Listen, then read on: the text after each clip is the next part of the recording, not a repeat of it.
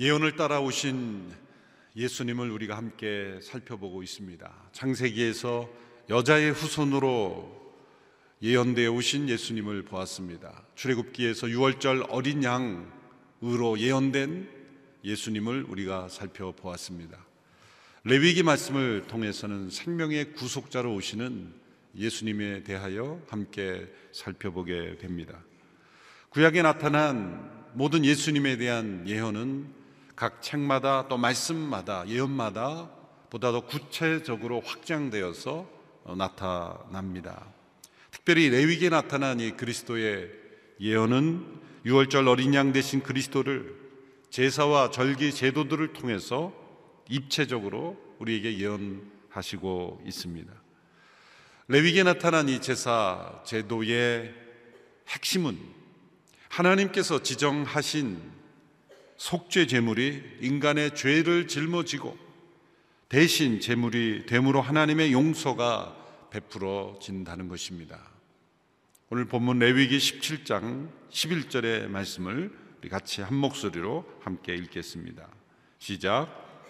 이는 육체의 생명이 피해 있기 때문이다. 내가 너희를 위해 재단에서 속죄를 하는 용도로 주었던 것이 바로 피다. 이는 피가 생명을 대속하는 것이기 때문이다.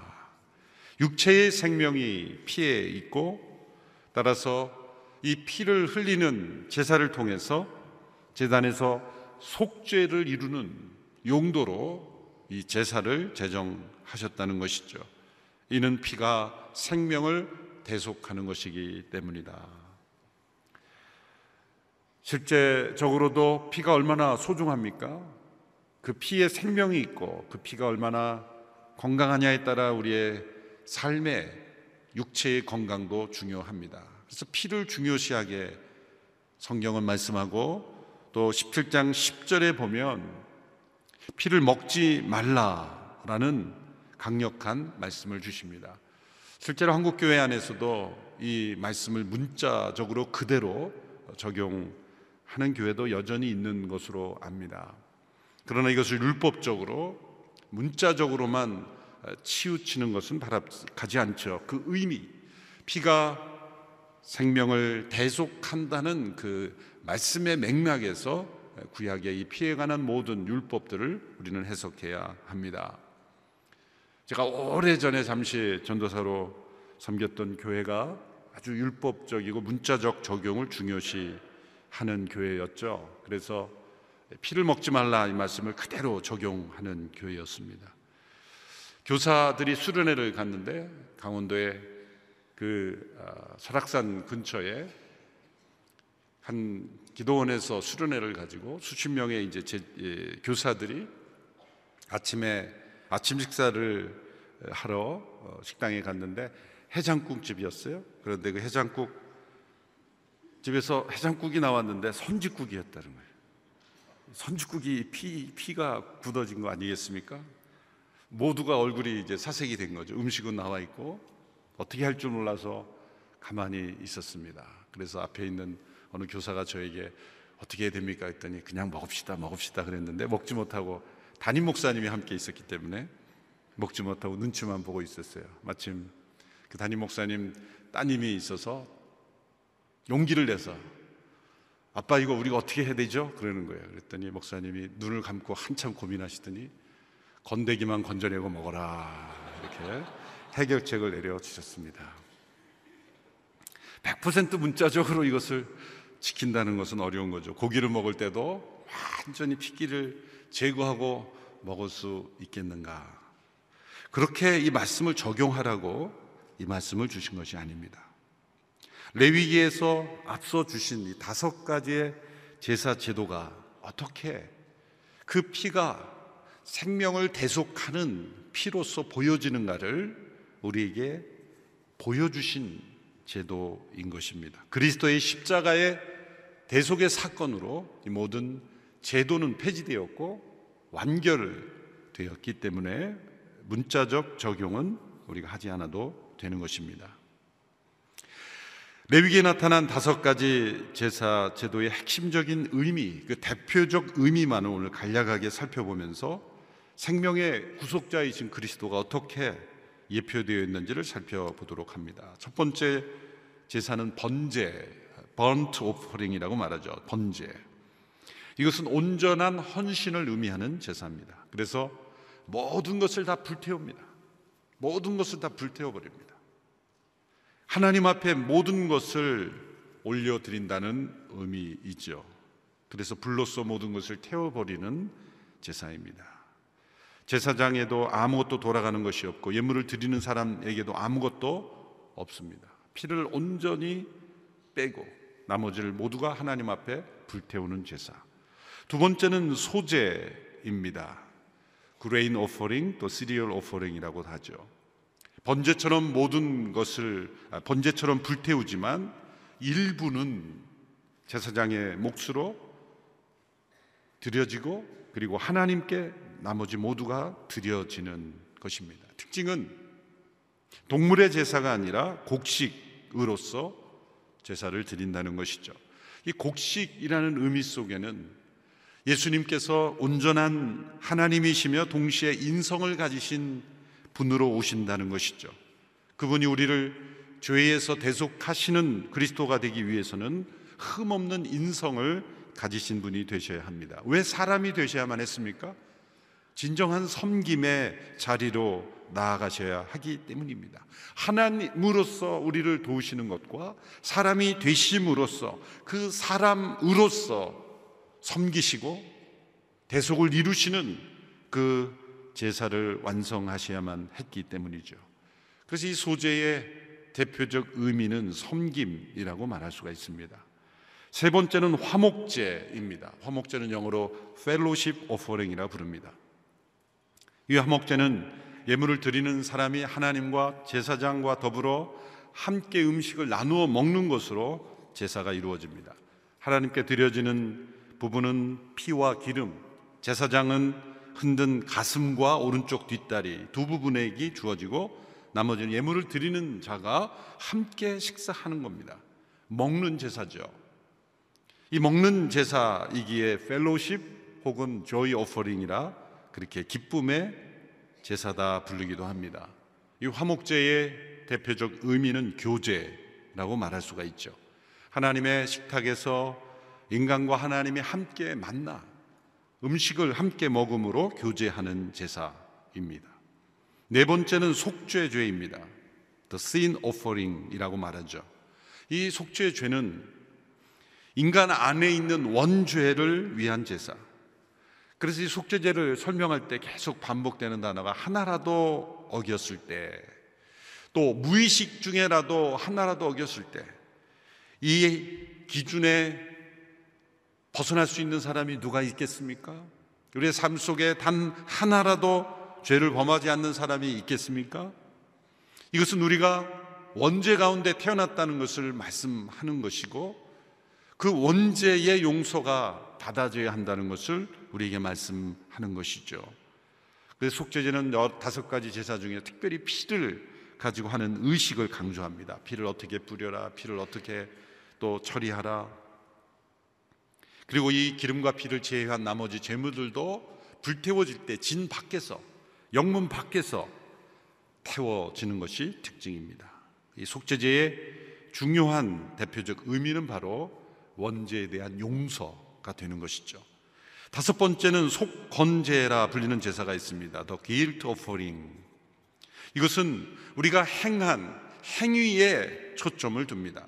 속죄제가 행위 이전에 근본적인 원죄에 초점을 둔다면 이 속건제는 행위로 인한 서로 주고받은 피해, 상처, 손해, 그 관계의 갈등과 문제에 초점을 둡니다. 그래서 만일 이웃의 것을 탐내어 취했다면 그것에 대한 충분한 보상을 해야 되고 더 나아가 거기에 플러스 알파를 해서 만족을 시켜주는 그래서 관계의 모든 갈등과 잘못을 값으로 치르는 겁니다. 가격으로 치르는 그런 제사. 그것이 바로 속건제입니다. 정리해 보면 예수님은 번제물로 오셨습니다. 번제물로 오셨다는 것은 이 세상에 오시기 전에 예수님께서는 하나님께 온전히 헌신하셨기에 세상에 오신 겁니다. 자신에 속한 것은 그 어느 것도 주장하지 않고 하늘의 영광을 버리고 온전히 자신을 제물로 드리는 번제물로 세상에 오셨기에 예수님은 세상에 헌신하신 것입니다. 대속제물이 되게 하여 헌신하신 거죠. 또한 예수님은 소제물로 오셨습니다. 헌신한 그분이 사람이 되심으로 제자들을 섬기고 이 땅에 사람들을 섬기셨기에 십자가에 낮아지기까지 섬김으로 자신을 희생하신 것이죠. 예수님은 자신을 소제물로 들이셔서 끝까지 섬김의 삶을 사셨습니다. 또한 예수님은 화목 제물로 오신 것입니다. 예수님께서 성찬을 제정하시면서 제자들에게 내 살을 먹고 내 피를 마셔야 된다. 초대교회 때는 그래서 성찬을 시행할 때 이 사람들이 살을 먹고 피를 마셔? 그래서 식인하는 사람들이라고 오해받은 때도 있었습니다. 그것은 예수님이 내가 곧 구약의 레위기에 예언된 화목 제물이다. 나로 인해서 하나님과 사람들이 화목되는 일이 일어난 것이다. 나를 먹고 마심으로 예수님이 화목 제물이 되셨어. 구약의 화목 제물에 하나님과 제사장 사람들이 함께 먹음으로 교제하였던 일들이 일어나게 된 것이다. 예수님이 화목 제물이 되심으로 우리가 하나님과 교제할 수 있는 일이 일어나게 된 것이라는 거죠. 또한 예수님은 속죄 제물로 오셨습니다. 속죄 제물이 되시기에 예수님은 영문 밖에서 못 박히셨습니다.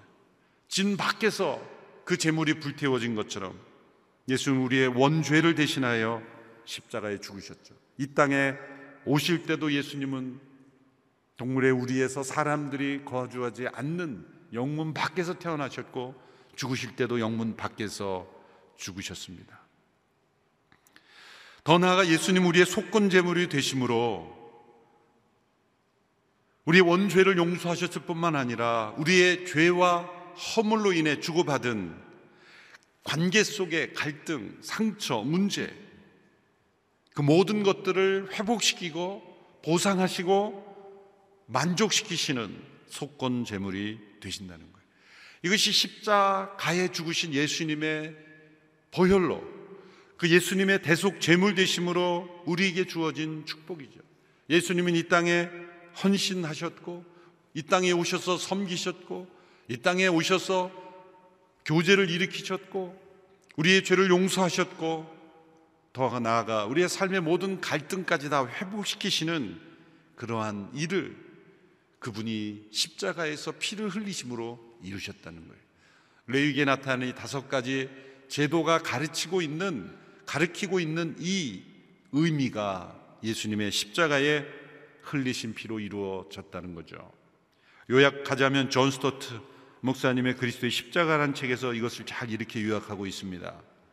죄의 본질은 자기 자신으로 하나님을 대신하는 인간에게 있다. 죄의 본질은 자기 자신을 하나님 대신 자기를 올리는 거예요. 구원의 본질은 인간을 위해 인간을 대신하는 하나님께 있다.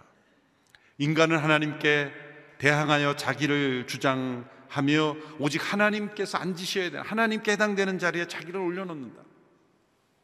그러나 하나님은 인간을 위해서 자신을 희생하시고 인간이 있어야 될 자리에 자신을 두신다. 인간은 오직 하나님께만 속한 특권을 주장하였지만 하나님은 오직 인간에게만 속한 형벌을 받으신 것이다. 레위기에 그 피가 생명을 대속한다는 것은 인간의 모든 생명을 구원하시기 위해서 하나님의 아들 되신 예수 그리스도께서 그 피를 흘리심으로 인간이 흘려야 될 그 피를 흘리시고 인간이 받아야 될 그 형벌을 받으시고 인간이 있어야 될 그 자리에 자신을 두심으로 하나님의 놀라운 구원을 이루셨다. 이것이 장차 오실 예수님을 통해 이루어질 사건이라는 것이죠. 우리가 예수님을 만날 때 자신의 피를 우리의 생명을 구속하시는 그 예수님을 만나는 겁니다. 그런데 그 예수님을 만날 때는 우리가 어떻게 만납니까? 이 다섯 가지의 번제물 대신 예수님을 만날 때 우리는 어떤 예수님을 만나서 경험하게 되는가? 예수님은 헌신으로부터 우리 관계 회복까지 위에서부터 아래로 내려오셨다면 우리는 아래서부터 올라가는 영적 경험을 합니다. 우리는 제일 처음 속건 죄물 대신 예수님을 만납니다. 왜 우리가 예수님께 나왔는지를 한번 생각해 보십시오. 나의 제약된 행위, 문제, 갈등, 어떤 죄가 만들어내는 빚진 의식, 죄책감, 인생의 문제들, 모든 것들이 다 속건 제물 대신 예수 그리스도를 만나는 겁니다. 예수님을 처음 믿을 때부터 나는 죄악 중에 잉태했어. 속속들이 나는 원죄를 가진 자로 의식하는 사람보다는 나의 어떤 문제, 나는 문제가 있구나. 내 삶에 허물이 있구나. 나로 인해 생겨난 어떤 죄로 인한 문제를 해결해야 되겠구나. 라는 것을 깨달으면서 우리의 죄인됨을 깨닫죠. 제일 먼저 우리는 속건 죄물 대신 예수 그리스도를 만나. 우리의 삶에 관계가 회복되고 갈등이 치유되고 문제가 해결되고 그렇게 도와주시는 예수님을 먼저 만나는 거죠. 그런데 예수님을 알아가면 알아갈수록 더 심각한 문제가 있다는 것을 깨닫게 됩니다. 그것은 성령의 역사심으로 내가 얼마나 절망스러운 존재인가. 내가 죄악 중에 출생했다는 것을 깨닫죠. 자신의 원죄를 비로소 보게 되는 것입니다. 이 원죄에 대한 용서가 없이는 하나님과 앞에 설 수 없다는 것을 깨닫게 되고 비로소 속죄 제물 대신 예수님을 만나게 되는 겁니다. 그래서 우리는 완전한 용서, 원죄에 대한 완전한 용서를 체험하며 그 다음에 우리는 화목 제물 대신 예수님을 만나죠. 하나님과 내가 교제할 수 있는 은혜가 주어졌다는 것. 이 원죄의 완전한 용서를 경험한 사람만이 하나님과 교통할 수 있는 겁니다. 하나님과 교제를 나눌 수가 있는 것입니다.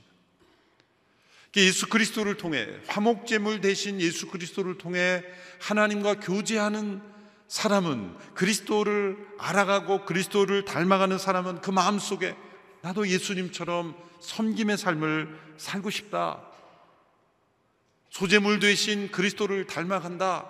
닮아가고 싶다라는 그 섬김의 소원이 나타나게 되죠. 그래서 우리는 그 다음으로 소재물 대신 예수 그리스도를 만나게 되는 것입니다. 그래서 우리는 우리의 삶 속에 섬김의 삶을 살게 되는 거예요.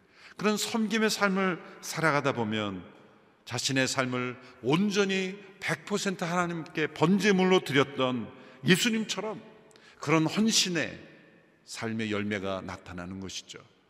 그래서 예수님처럼 나 자신을 번제물로 드릴 수 있게 되는 것입니다. 예수님은 헌신으로부터 우리에게 오셨지만 우리는 정반대로 밟아 올라가는 것이죠. 우리가 예수님처럼 이렇게 변화될 수 있는 근거는 무엇입니까?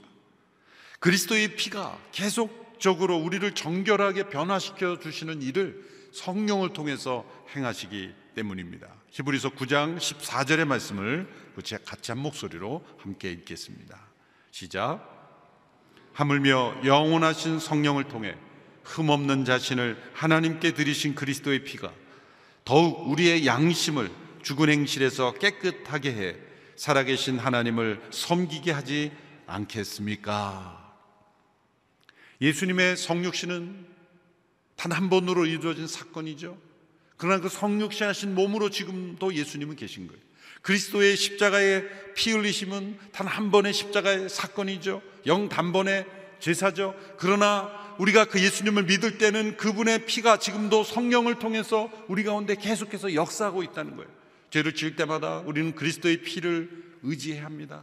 그분의 보혈의 능력을 힘입어야 우리는 용서받고 회복되고 주님을 섬길 수 있고 하나님과 교제할 수 있는 것이죠.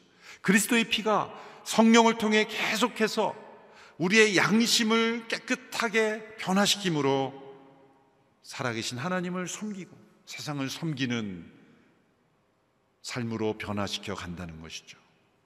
그리스도의 피는 우리의 죄를 용서하실 뿐만 아니라 우리로 하여금 그리스도를 닮아가게 하심으로 우리가 그리스도처럼 소재물이 되고 번제물이 되고 섬김과 헌신의 삶으로 더 나아가게 우리를 변화시키는 거예요. 우리의 삶의 갈등, 문제, 죄로 인한 상처들 모든 것들을 다 치유하시는 역사를 허락하시는 겁니다.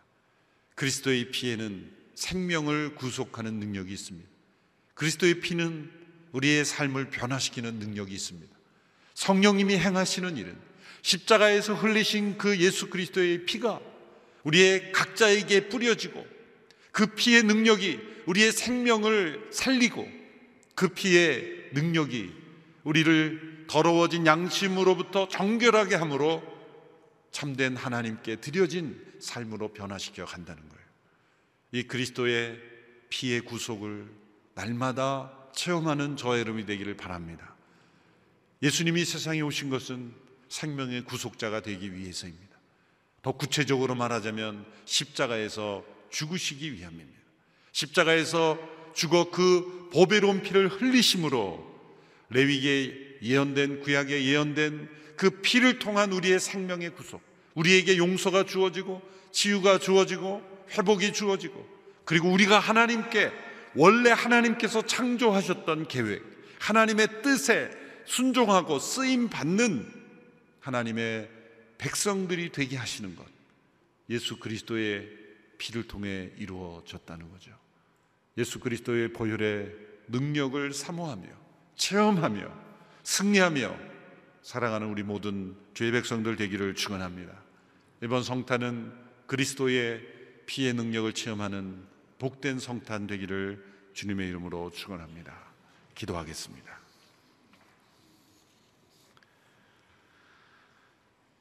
그리스도의 피로 우리를 용서하심을 감사합니다. 그리스도의 피로 우리를 정결케 하심을 감사합니다. 그리스도의 피로 우리를 변화시키심을 감사합니다. 그리스도의 피로 우리로 작은 예수가 되게 하심을 감사합니다. 성령님, 우리 가운데 역사하여 주시옵소서. 그리스도의 피의 능력을 체험하며 완전한 죄 사함을 체험하며 그분의 보혈의 능력을 체험하며 우리 안에 모든 헛된 세상에 속한 것들이 끊어져 나가며 거룩한 능력을 덧입어 승리하는 하나님의 백성들 다 되게 하여 주옵소서. 이번 성탄은 주님의 십자가의 보혈의 능력을 사모하며 체험하는 성탄이 되기를 원하며 이 땅에 십자가에서 죽기 위하여 오셨고 피 흘려 우리의 생명을 구속하러 오신 예수님을 맞이하며 기뻐하며 그분의 임재를 더욱 체험하는 복된 성탄이 되게 하옵소서. 예수님의 이름으로 기도하옵나이다. 아멘.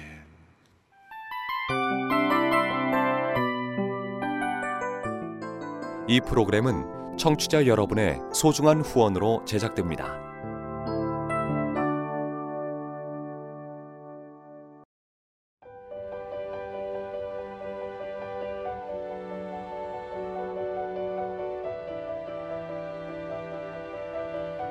세상에는 수많은 교회들이 있지만 더 깊이 있는 말씀 강해를 찾기 위해 크기로만 교회를 선정하지 않습니다. 보다 좋은 영적 콘텐츠를 더 많이 나누기 위해 방송비를 받지 않습니다. 1년 365일 복음만 전하고 싶어서 우리는 광고를 하지 않습니다. 온누리의 복음을 땅끝까지 CGN TV와 함께 땅끝 선교사가 되주세요.